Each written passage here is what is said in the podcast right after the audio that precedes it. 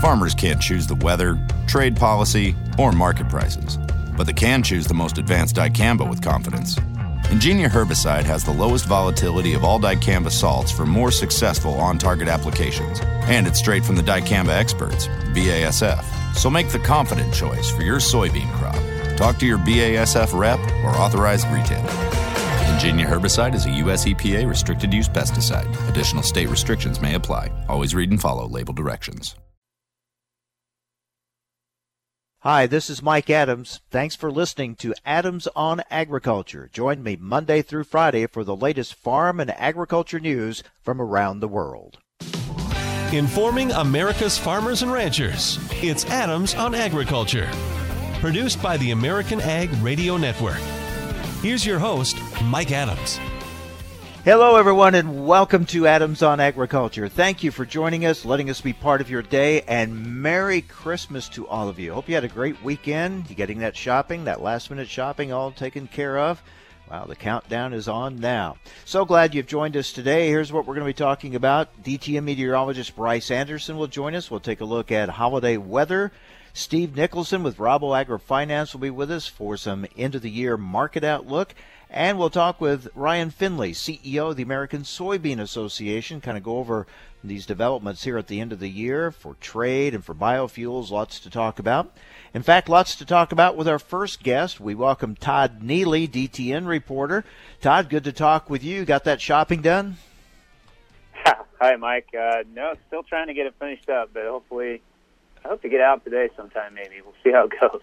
Yeah, I've got a little bit to do yet myself. Well, we have plenty to talk about. There have been so many things here at the end of the year, and I just wrote a commentary for our American Ag Network newsletter talking about just when the ag Christmas stock, stockings seem to really be filling up with good things, with USMCA and with uh, prospects on China and with a biodiesel tax credit all these good things here at the end of the year, and then we dig down in there, and here's this lump of coal when the administration backs out of a deal on the, on biofuels and basically says uh, we're going to let EPA, you know, keep granting uh, these exemptions as they see fit, and uh, not reallocate these lost gallons.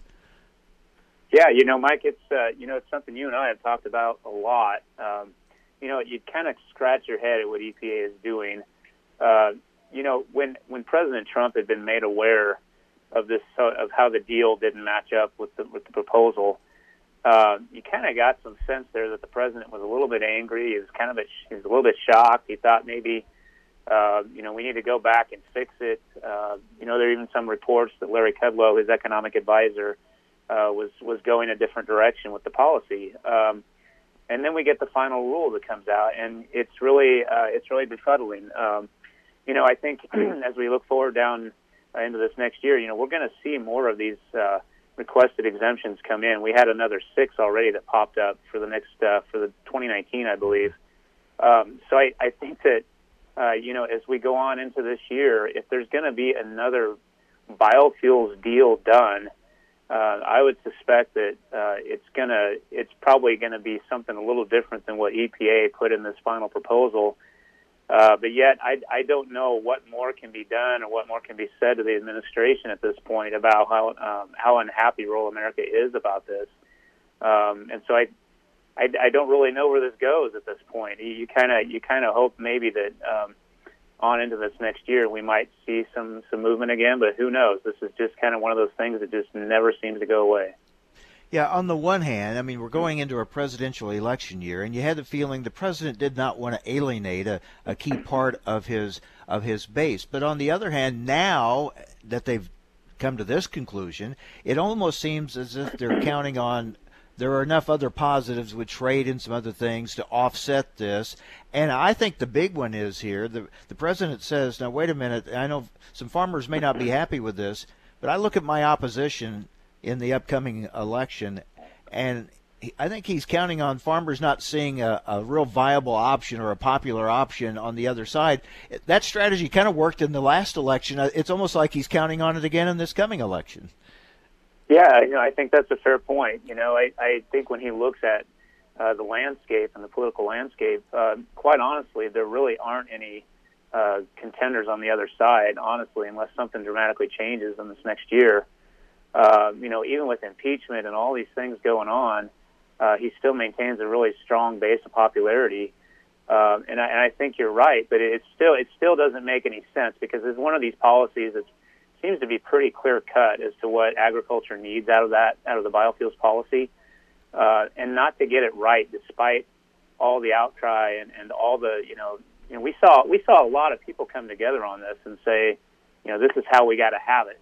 This is what we expected and to still see this final policy come out, it, it just doesn't make any sense. So maybe the president's, you know, taking his chances here, but uh, it's going to be interesting to see uh, how big of a role this really is going to play in the election. Honestly. We're talking with DTN reporter Todd Neely. Now, on the positive side, Todd, we the House passes USMCA. It looks like the Senate will uh, next month. Mm-hmm. Uh, the biodiesel tax credit gets put in place finally again. Uh, some certainty there for a few years for the biodiesel industry. Things look better than they have in some time for China. It's amazing how all this kind of came together here at the end of the year and uh, kind of gives a much more positive outlook on, on those fronts going into 2020 than what we've had throughout most of 2019. Yeah, absolutely. You know, I mean, looking back on what we saw this past year with weather and all the all the difficulties that agriculture faced, I definitely think you know, just having this at the start of a new year, at the very least, uh, gives some people at least some breathing room. You know, something to kind of hang their hats on. Um, you know, with biodiesel, it's kind of interesting. You know, this this tax credit's a big deal. It's extended all through uh, 2022. Uh, but the other side of that is, you know, we've got biodiesel plants that shut down. Uh, people, you know, employees of these plants that left and found other jobs uh, you know, feedstock uh, needs and, and contracts that were basically blown up because of uh, no production. And so a lot of these plants, while it's going to, it's definitely a big deal, it's going to take some time for a lot of these biodiesel producers to get back on their feet and get rolling again. And so, um, you know, the loss of that credit for as long as it was gone, it really did uh, do some damage on the industry. And so, um, still, you know, it's it's good to have it. I think we're in a much better place than what biodiesel's been in in a very long time it's amazing. Like it, a year's worth of uh, of uh, different things got done. What within a week it seemed like everything we've been talking about all year. All of a sudden, on the week before Christmas, they could get it done. Right. Yeah. You know, and that's that's kind of how it seems to go at the end of the year, doesn't it? I mean, we've seen we've seen time and again these these last minute things that that happen, and uh, but it's hard to recall a time where there were so many significant things going on in agriculture that kind of all came to a head at one time. Yeah. And of course, now the great hope we wait and see will this phase one deal with China get done? Yeah, absolutely. And uh, you know, there's no reason to think it. You know that it won't. I mean, we've heard plenty of positives coming from that deal, and so I think uh, you know it's probably one of those was one of those big election year things that Trump is is hoping will come through. Um, I think you know as we talked about all the biofuels issues and all that. I think a China trade deal in this next year would would uh, really make a make it a lot easier for the president in his reelection. Well, a lot of this will carry right over into the new year. We'll have plenty to talk about. Uh, tell you what, we'll talk again next week, and uh, we'll just kind of review 2019 and look ahead to 2020. Okay? Absolutely. Thanks, Mike. Sounds good. Merry Christmas, Todd. You too. Thank you, Todd Neely, DTN reporter. Well, up next. What kind of weather will it be around the country for this Christmas holiday? Some of you will be doing some traveling. Any weather problems ahead? Sounds like, looks like some areas in the Midwest going to get a very mild Christmas. We'll get into all that with DTN meteorologist Bryce Anderson. That's coming up next here on AOA Adams on Agriculture. Stay with us.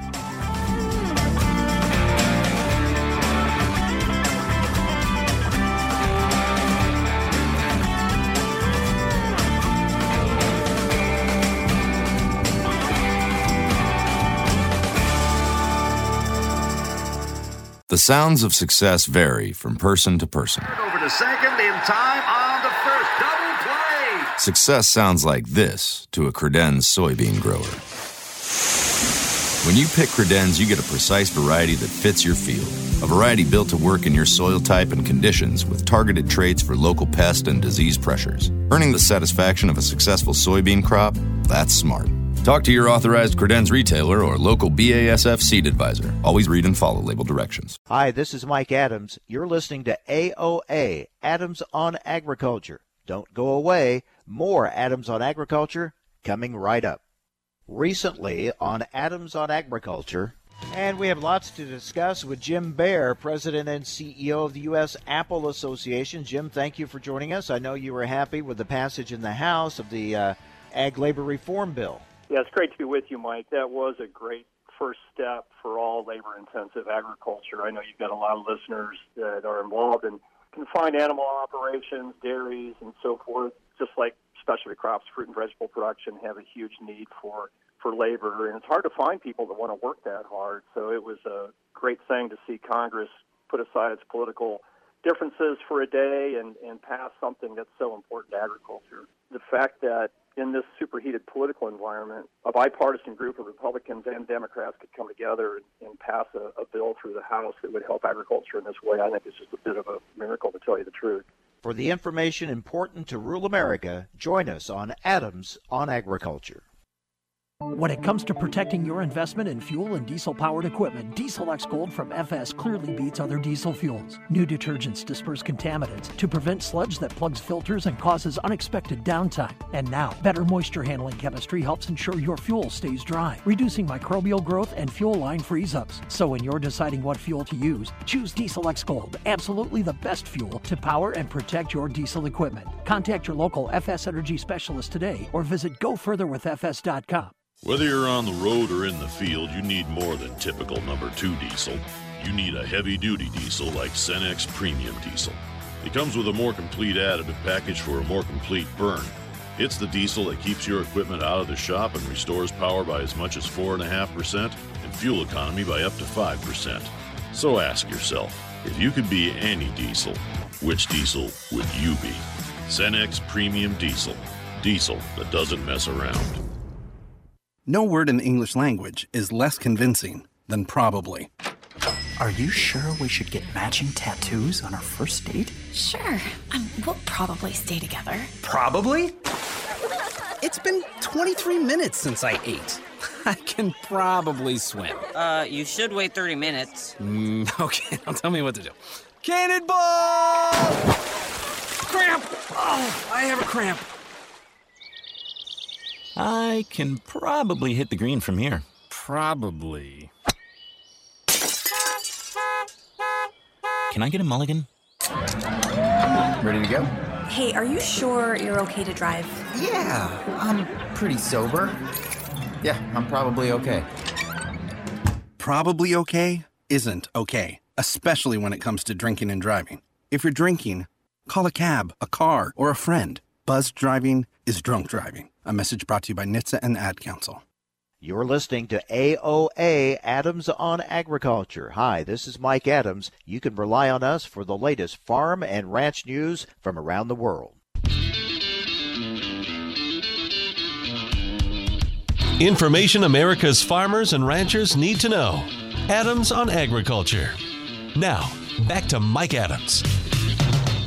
Well, let's check the Christmas forecast with DTN meteorologist Bryce Anderson. All right, Bryce, who gets the white Christmas? Who gets the warm Christmas? Well, Mike, the good morning, Mike. The uh, scenario is not looking uh, all that favorable for a white Christmas for um, areas except for the mountains uh, as we think about this week, because uh, this pattern uh, that we've got going on is uh, pretty mild and uh, it's going to stay that way as we go through this week. We have a lot of above normal temperatures uh, in play. In fact, from about uh, central Kansas, central Oklahoma, uh, north to southern Minnesota, and then east all the way to uh, the the uh, middle of uh, North Carolina. Uh, temperatures are going to be anywhere from uh, 10 to 15 degrees above normal and maybe even uh, pushing 20 degrees above normal in the Ohio Valley and the Delta. Uh, so it's a, uh, a mild and and uh, in many respects uh, dry uh, scenario for Christmas. We could see uh, see some uh, moisture develop here by the end of the week in the southern plains, but I think that we'll get through the uh, actual Christmas holiday uh, with uh, quite a bit of uh, dry conditions. And like I say, snow is going to be pretty much in the west, and um, and otherwise uh, it's going to be. Um, if there's any precipitation, like we're seeing in the in uh, the Carolinas and Georgia today, it's going to be in the form of rain. And some folks may not get new snow, but they still may have some old snow around. Well, there's going to be some of that. I I think that we're going to see quite a bit of snow melting, and and I'm kind of crossing my fingers that uh, the general trend that we have this week is going to allow for a little bit more harvest progress in uh, the uh, very delayed harvest areas of uh, the northern corn belt. Uh, any you know, any, any amount that is taken out of the field is going to be uh, less grain that we have to uh, worry about, you know, all the way through the balance of the winter season. And uh, so I think that that's going to be um, obviously a, a potentially uh, favorable outcome with this pattern. Along with that, uh, livestock will have favorable conditions. And uh, besides uh, safety in terms of travel, it's going to be a good week to move grain, and uh, so that's going to be a a uh, a uh, favorable uh, uh, outcome of uh, this pattern as well. I uh, for for those kinds of conditions, uh, for those kinds of uh, features and details, I don't see a whole lot of downside uh, in this uh, pattern that we have right now. Yeah, and and no big storm looming or brewing or forming out on the horizon. The biggest one, the there's going to be some uh, action, but the uh, the main focus for any uh, storm activity is going to be in the southern plains, probably after Christmas Day, when we think about Thursday, Friday, and Saturday uh, in the latter half of this week, and in uh, the Texas Panhandle and the southwestern plains. Uh, there could be some um, some uh, rain and snow develop, uh, bringing some moisture. Uh, over the uh, northern plains, we could see a little bit of very light rain and snow during uh, the end of this week as well. But again, it's not looking uh, very heavy at all. In fact, in uh, south central Minnesota, there's only about a tenth of an inch of uh, rain that we have in store, and then uh, crossing North Dakota, northern Minnesota, just a few rounds of uh, pretty light snow uh, with no more than about an inch or so, and uh, that's that's hardly anything, you know, when you think about late December. So yeah, and it should be good, as you said, for travel too. A lot of people trying to get places. Shouldn't be any major issues. Uh, looks like uh, for much of the country when it comes to weather. Now let's look around the world a little bit, uh, keeping an eye on South America. How are things down there with their moisture? Well, the the Brazil uh, pattern is uh, pretty favorable right now on soil moisture, except for the northeastern part of the country, and uh, you know that's been ongoing now for a good uh, six weeks, and I think that it's pretty well understood that production out of that uh, northeastern part of Brazil is not going to be that great for this year. Over the remainder of their major soybean areas, uh, the moisture situation has been very favorable. Uh, this week, there's going to be a little bit more variety in rainfall in central through south central Brazil. Central Brazil, Mato Grosso and Goiás and uh, over into uh, the state of Minas, along with Mato Grosso do Sul, are going to have uh, moderate to heavy rainfall. Uh, so they're not going to be lacking. They're not going to be turning hot and dry or anything like that. South central Brazil, the states of uh, Paraná and then south into Rio Grande do Sul are going to be a little bit uh, less active on the precipitation. They're not going to be completely dry, uh, but rainfall totals are going to uh, be no more than about a quarter to three quarters of an inch. Now, at this point, again, uh, the soil moisture supply is quite favorable, but uh, it's just going to be one of these features to kind of keep track of as we go through the balance of this week and then on into the end of the year. Um, uh, so that's how Brazil is shaping up at, at this point. And again, I can't really see that anything is, uh, you know, is uh, really a problem right now. Uh, farther south in Argentina, uh, they had some good rain late last week in western Buenos Aires and southern Santa Fe and southeastern Cordoba states, and that part of Argentina is uh, in line to get more of that kind of rain this week, anywhere from one to possibly up to three inches of rain. Uh, so this uh, south central part of Argentina is uh, all of a sudden starting to shape up on the precipitation track and uh, looking better. You know, when you think about uh, the uh, the moisture prospects uh, going into what amounts to the first of July for the southern hemisphere.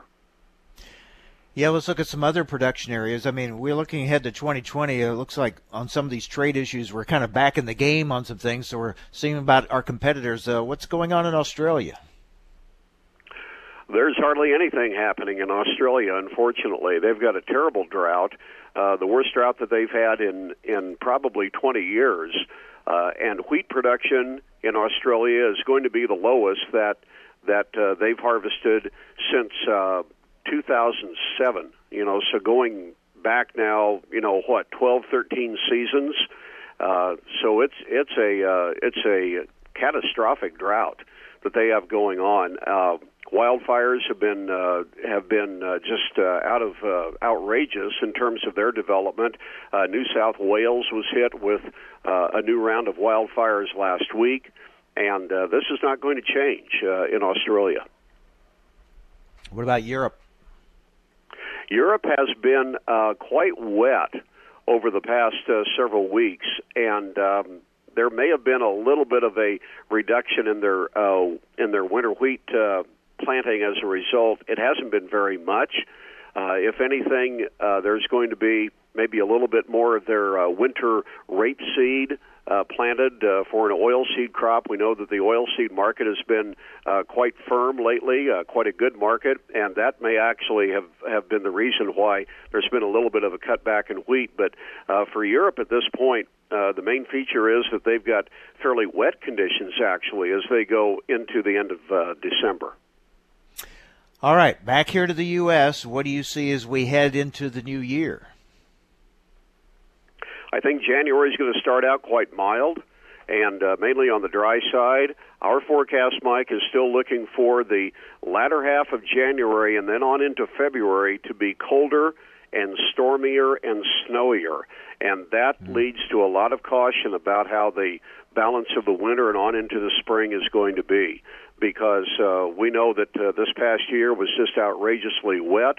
Uh, we broke a uh, a national um, precipitation record uh, for the January through November time frame by almost 28 percent uh, U.S. wide. And then, of course, over most of the uh, crop areas of the uh, country, uh, the precipitation was at least in the top 10%. And then in states like the Dakotas, Minnesota, Wisconsin, and Michigan, the wettest on record. And so that's uh, what we've got to uh, think about and of course think about uh, you know coping with as we finish out this winter and then go on into the spring. And I am concerned that uh, spring is going to be kind of cooler and a little bit wetter, so we have a slower start to field work again. Yeah, you've been uh, kind of uh, telling us about that for some time now. I tell you what, next week when we talk, uh, we'll not only review 2019, but want to get more in detail your thoughts on uh, the spring of 2020 and those concerns you have about it being wet again, uh, kind of like we had this year. So we'll talk again a week from now. In the meantime, have a very Merry Christmas, Bryce. Thanks a lot. You're welcome, Mike, and the same to you. All right, take care. DTN meteorologist Bryce Anderson. So it looks like for most of the uh, country, it's going to be mild this Christmas. And again, next week we'll uh, get his thoughts on uh, late winter and spring of 2020. Up next, though, a lot for the markets to look at here at the end of the year. We'll talk with Steve Nicholson with Rabo AgriFinance. His thoughts on the markets as we close 2019 and look ahead to 2020. Stay with us on AOA. Some measure success by Italian suits, corner offices, and luxury yachts. Farmers measure success differently. It's breathing fresh country air taking care of the people you love, and knowing how to measure success in your soybean acres? That's smart. With Credenz soybeans, you get a precise variety bred to fit your acres. And that Credenz variety comes with agronomic expertise and local insights from your BASF team. So plant your sign of success. Talk to your authorized Credenz retailer or local BASF seed advisor. Always read and follow label directions. Hi, this is Mike Adams. You're listening to AOA, Adams on Agriculture. Don't go away. More Adams on Agriculture coming right up. Time is money, right? And money? Well, it's the whole reason we go to work every day. Cenex Premium Diesel protects both. With a more complete additive package for a more complete burn, Cenex Roadmaster XL helps your entire fuel system stay up and running, so you can count more profits and steer clear of losses. Now, don't spend all that free time in one place, unless it's the highway. Cenex Premium Diesel. Diesel that doesn't mess around. With Make a Wish, the impossible becomes possible. A girl battling cancer can become a race car driver battling the course. The boy showing all the nurses his fire trucks can take the helm of a real one. Wishes can give kids with critical illnesses the strength to keep fighting, get better, and grow up. Where there's a wish, there's a way. Wishes need you. Visit Make-A-Wish at wish.org. Time now for a market check here on Adams on Agriculture. I'm Rusty Halverson from the American Ag Network. Grain futures trending higher in corn and soybeans in early activity as traders react to reports late last night that China will cut tariffs on roughly 850 goods from the U.S., including frozen pork, starting on January 1st.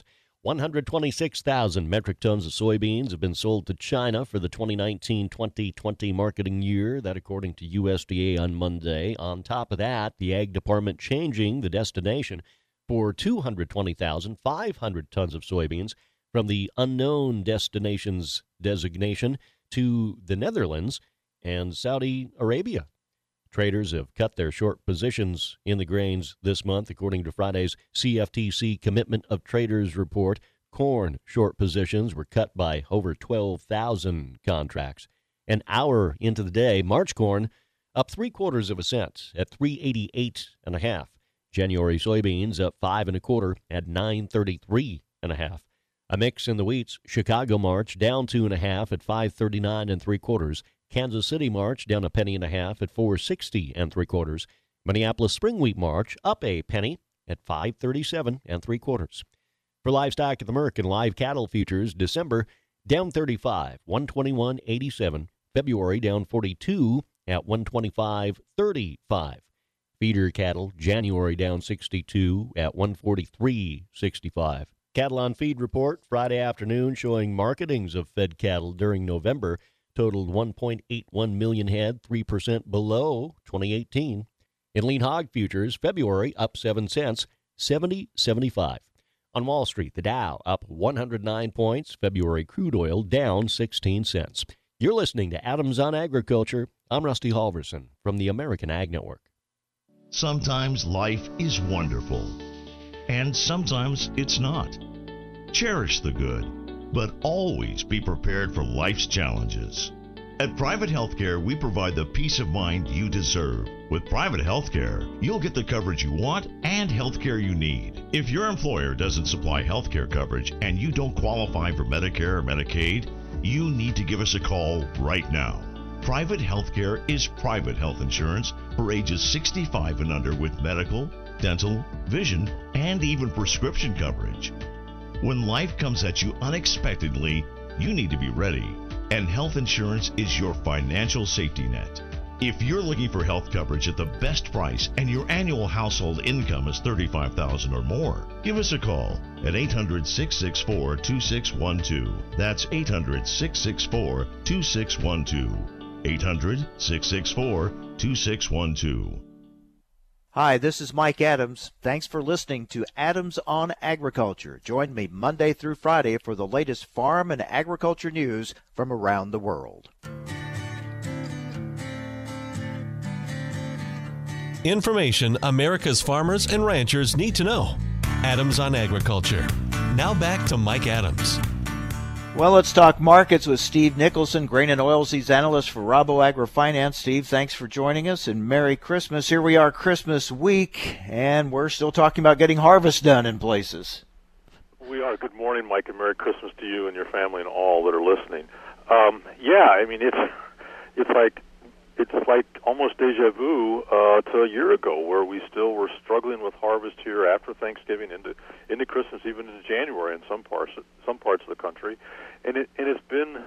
You hate to say it like this, but it it's been pretty hasn't been very discriminatory over any, you know, on any one particular crop. I mean, it's been corn, it's been soybeans, it's been sugar beets, it's been potatoes, um, you know, crops that's too late to do. Um, and it's just, you know, it's been challenged in some areas planting wheat this fall, and cotton uh, has been an issue coming out. I was in central Texas a week ago, and you know there was cotton that just isn't going to get out because of you know bad weather. So it it's been it's been rough. It has been rough for farmers, and it's you know I think if when we sat here a year ago and had this conversation, we thought, boy, we just hope this wouldn't happen again another harvest, and here we are 12 months later, and you know farmers again. I've said this once before. It's just they're physically and emotionally exhausted after you know hard harvest, hard winter, hard spring, you know okay summer, and now another hard harvest. And and I there were some folks um, who had gone, and I'll not to plug anyone, but Bryce Anderson uh, was at the DTN Ag Summit a couple weeks ago and had made a prediction that next year next year's weather will be very similar and that we'll see you know wet wet conditions again next year. So I, I guess we have to be prepared for anything. So all of those are huge challenges for the farmers, especially those Yep. still trying to get harvest done. But what about the markets? Have the markets just shrugged that off? That that, that the harvest that's not done yet? Are they have they moved on? Well, I think they have moved on, and, and that's you know it's and one of the things too we have to remember is and it, it's the same it's kind of it's kind of the same issue like when we got through this spring and you know the market and we'll focus on corn but they all did this fell off and you're and the you know everyone's going well why is the market dropping off when we had such a tough spring planting and I think it goes back to the, the stock situation is that you know when you look at corn or you look at soybeans, even though soybeans we've seen a uh, basically a halving of of ending stocks, the fact is the market's looking at it and going, okay, we have plenty of stocks. Demand on corn, wheat, and soybeans is relatively benign or flat. We don't see opportunities for increasing demand, and so the market's going is sort of like you said, is shrugging its shoulders and going, okay, we have plenty of supply. The market says I don't need to ration supply or or taper demand back because we have a, a supply issue. And so that's where the market is. And and the other thing is we have to think about futures markets are just that. They look in the future and think about where are the issues or where are the opportunities going forward. And so it's moved on and now it's looked at it's looked at China, it's looked at USMCA, uh, it, it's looked at trade deals and it's and it's starting to think about South America and and it's already been thinking about South America and it's looking at where those challenges or opportunities are and wh- how it needs to react to that.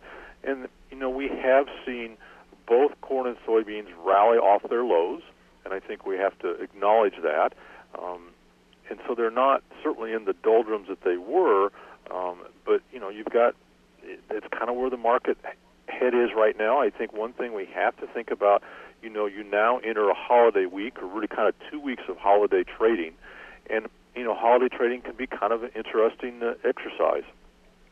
Despite if we're all home drinking our eggnog or sleeping our dinners, Christmas dinners off, um, it's a time actually to pay attention to markets because volume's thin, and you can get. And I, this is for buyers and sellers both. You can some opportunities might arise because someone comes in and does something. Uh, some people might think that's sort of crazy, but you may get kind of volatile moves in the market, which may give you some opportunities on the sell side. And if you're a livestock buyer or you know an end user, you may get some buying on buying opportunities on the downside as well. So it's not a week to just not, not pay attention to what markets are doing. We're talking with Rabo AgriFinance Grain and Oilseeds analyst Steve Nicholson. Steve, let's talk China as we wait what hopefully is going to be the signing of a phase one deal. Uh, we're already seeing signs, more and more signs, that China needs protein. They need meat. Yeah, absolutely. And I and I think that's the thing. I think that's a really good question and really something for all of us to focus on. And I'm going to let's do the bad news and good news first. It, you know, the bad news on this whole phase one is that you know all the announcements about what China is going to do have come from the United States. They haven't come from China. And so I think we have to take that in context and think about, you know, we've been here before, so let's not let's be very um, cautiously optimistic about what this phase one will do and what it won't do. So I think that's the thing we have to be. I I guess if that's the bad news story, we have to think about that. But the good news story is here that China is certainly sending the messages that you that you um, prefaced your question, is that they need protein.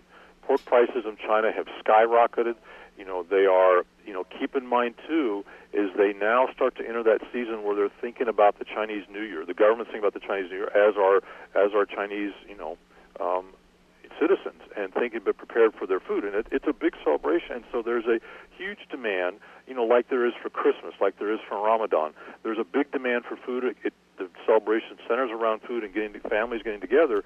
And so now they're seeing there's no pork or the prices are high and and consumers in china are going to be concerned. And so and they have there was an announcement either i i think it was probably over it would have been, have been our sunday and the chinese have have started to signal pretty clearly that they are going to ease the ease the tariffs on pork coming in there.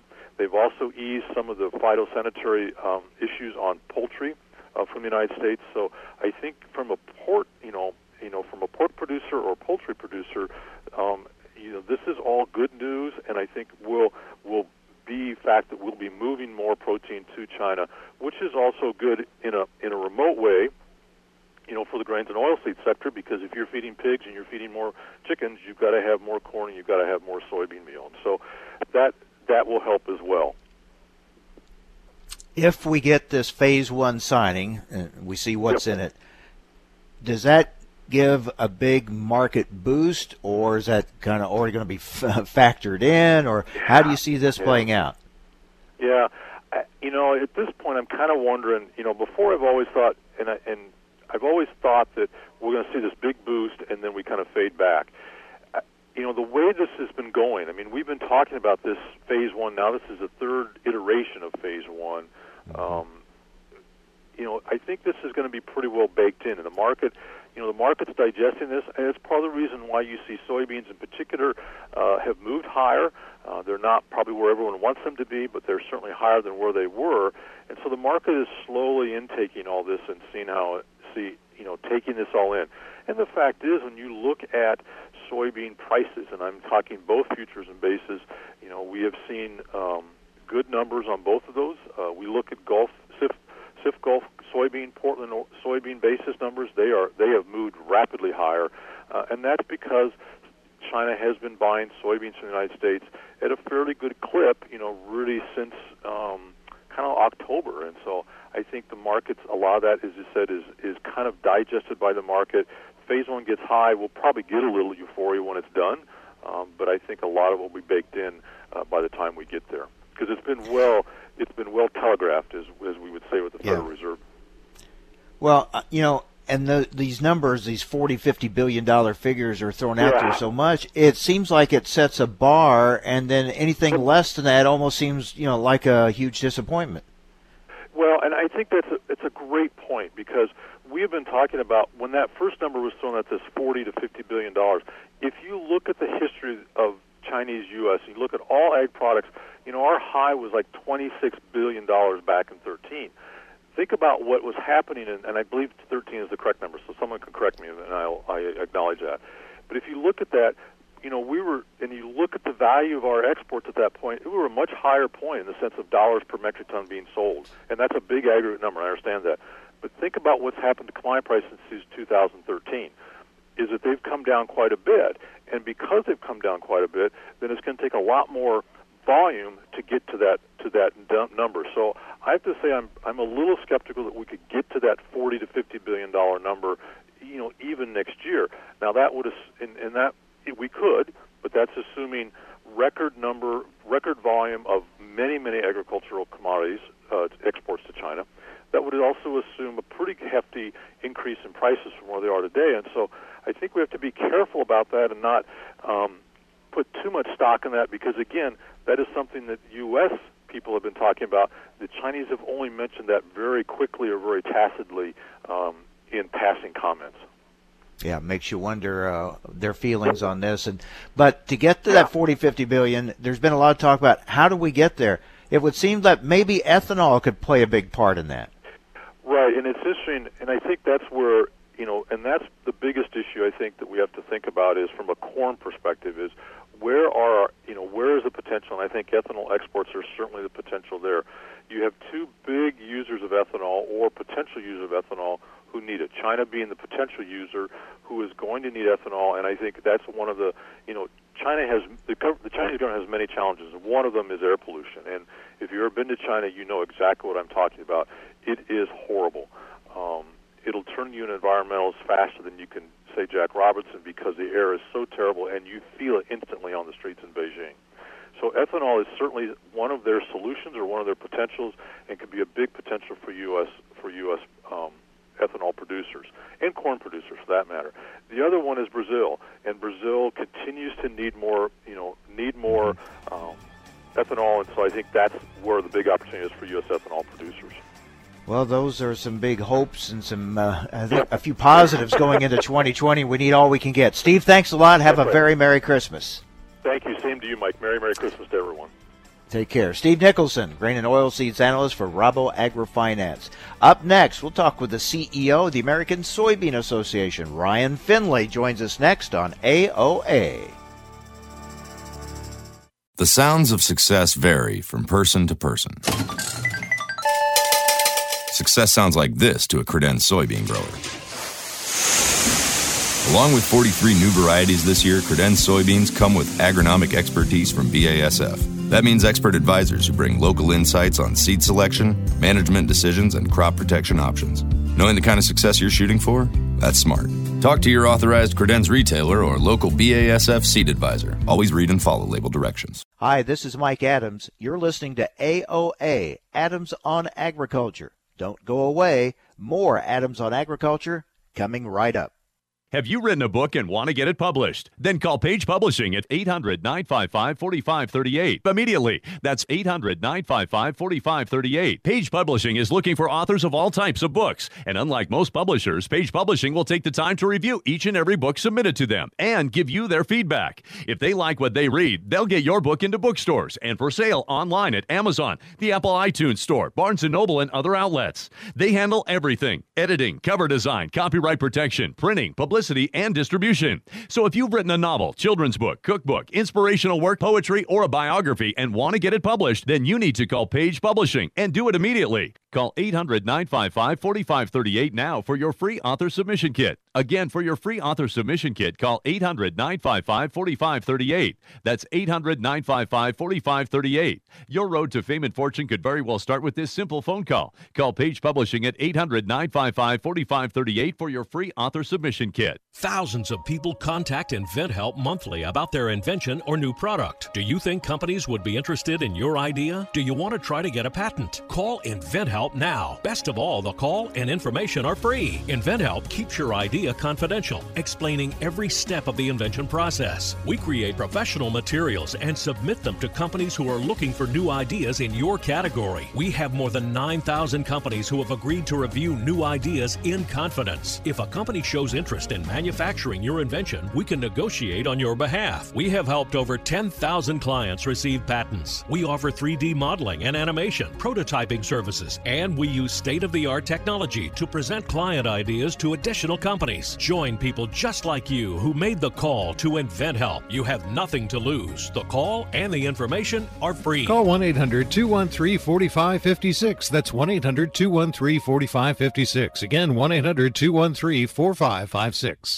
recently on Adams on Agriculture. And welcome back. We continue to take a look at the monthly Purdue CME Group Ag Economy Barometer numbers. And now we have the November numbers to look at. And it looks like farmer sentiment is up or was up in November. Here to give us those numbers is Michael Langemeier, Purdue Ag Economist. Michael, thanks for joining us. So we saw a little jump in November? Yes, we definitely did. Uh, the index jumped from 136 to 153. But what was particularly interesting is we saw a rather large jump in the index of current conditions. When we've spoken in the past, I've always indicated that the index of future expectations was higher than the index of current conditions. In November, they're the same index number. And so I think that's very interesting that uh, uh, producers in, in November at least were just as optimistic short term as they are in the long term. For the information important to rural America, join us on Adams on Agriculture. As an organ donor, your story doesn't have to end. The good in you can live on. In fact, you could save up to eight lives with your gifts. Your heart could keep beating. Your kidneys could keep filtering. and your intestines could keep on digesting for others. And that's not all. You can improve the lives of 50 more people as an eye and tissue donor, restoring sight and health. And you're not just helping out the person receiving the transplant, you're touching whole families with your life saving gift. Register in minutes. Just go to organdonor.gov. You'll be happy you did. And just maybe, someone else will be happy too. Sign up today. Go to organdonor.gov. It saves lives. U.S. Department of Health and Human Services, Health Resources and Services Administration. As one year comes to a close and the promise of a new year begins, we at Adams on Agriculture would like to take this time to wish you a very Merry Christmas and a safe, happy, and prosperous New Year. As we look forward to 2020 with a renewed optimism, we hope for the very best for American farm families and those involved in the ag industry as we continue to feed the world. So, from the Adams on Agriculture family to yours, Merry Christmas and a Happy New Year. When you think of home, you think of warmth, comfort, and peace of mind. And that's exactly what you get when you choose propane from FS. With propane from FS, you get our well trained professional staff, along with an array of products and services designed to ensure that your propane system is functioning properly and efficiently. Add to this a variety of convenient terms and ways to save money, and you've got the right solution to all your home energy needs. Contact your local FS propane specialist today. FS Propane feels like home. Visit fspropane.com. You're listening to AOA Adams on Agriculture. Hi, this is Mike Adams. You can rely on us for the latest farm and ranch news from around the world.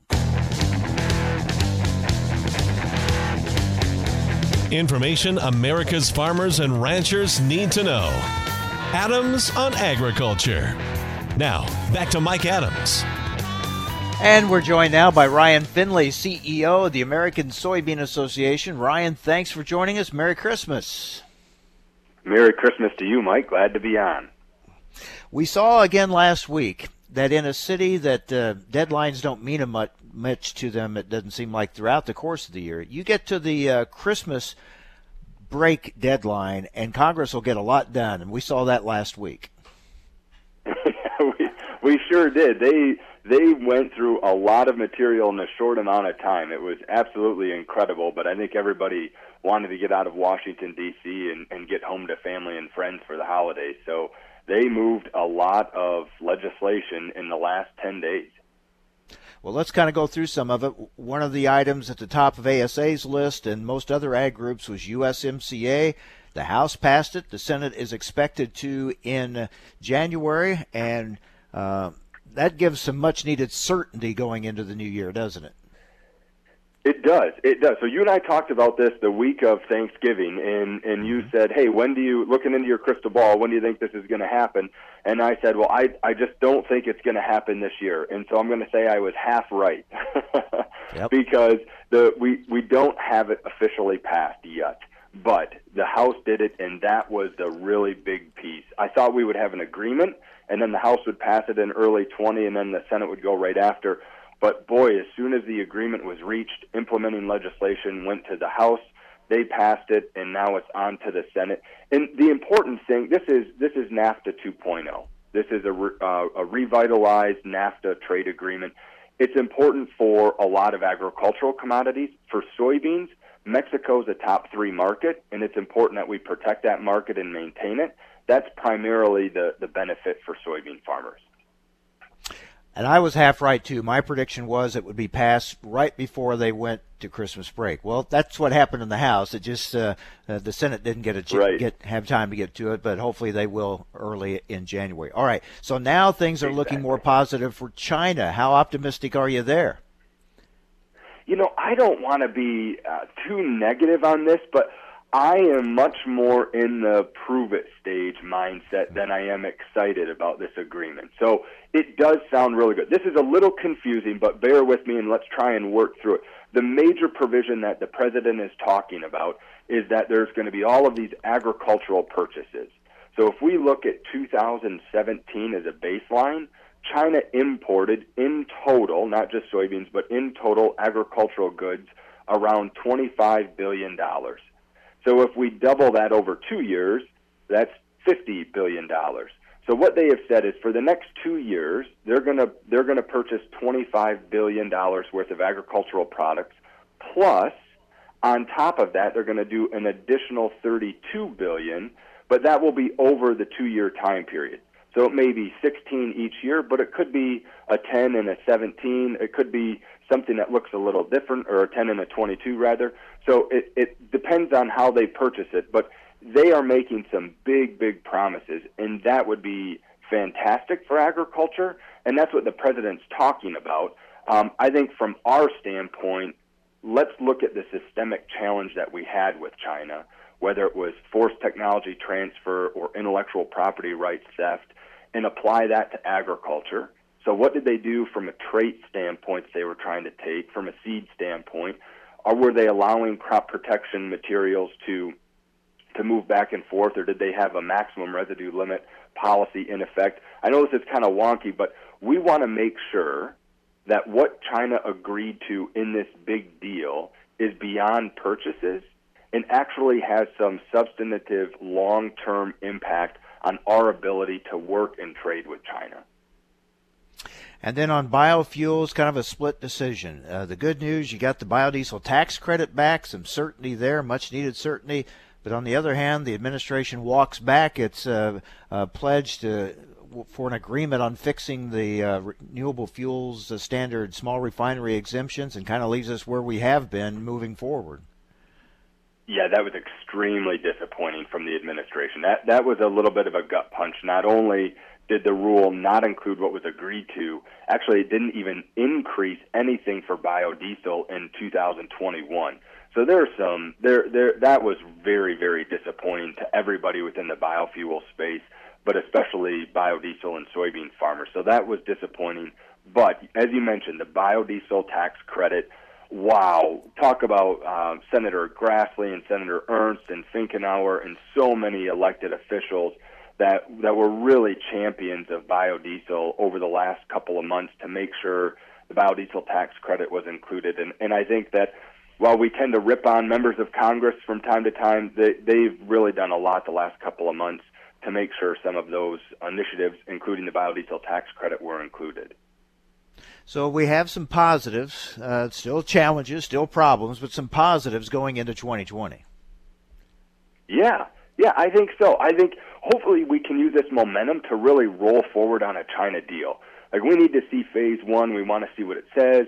And I think that's going to be the focus of 2020. Let's see the China deal, and then let's enforce the China deal to make sure that it, it really means something for U.S. agriculture.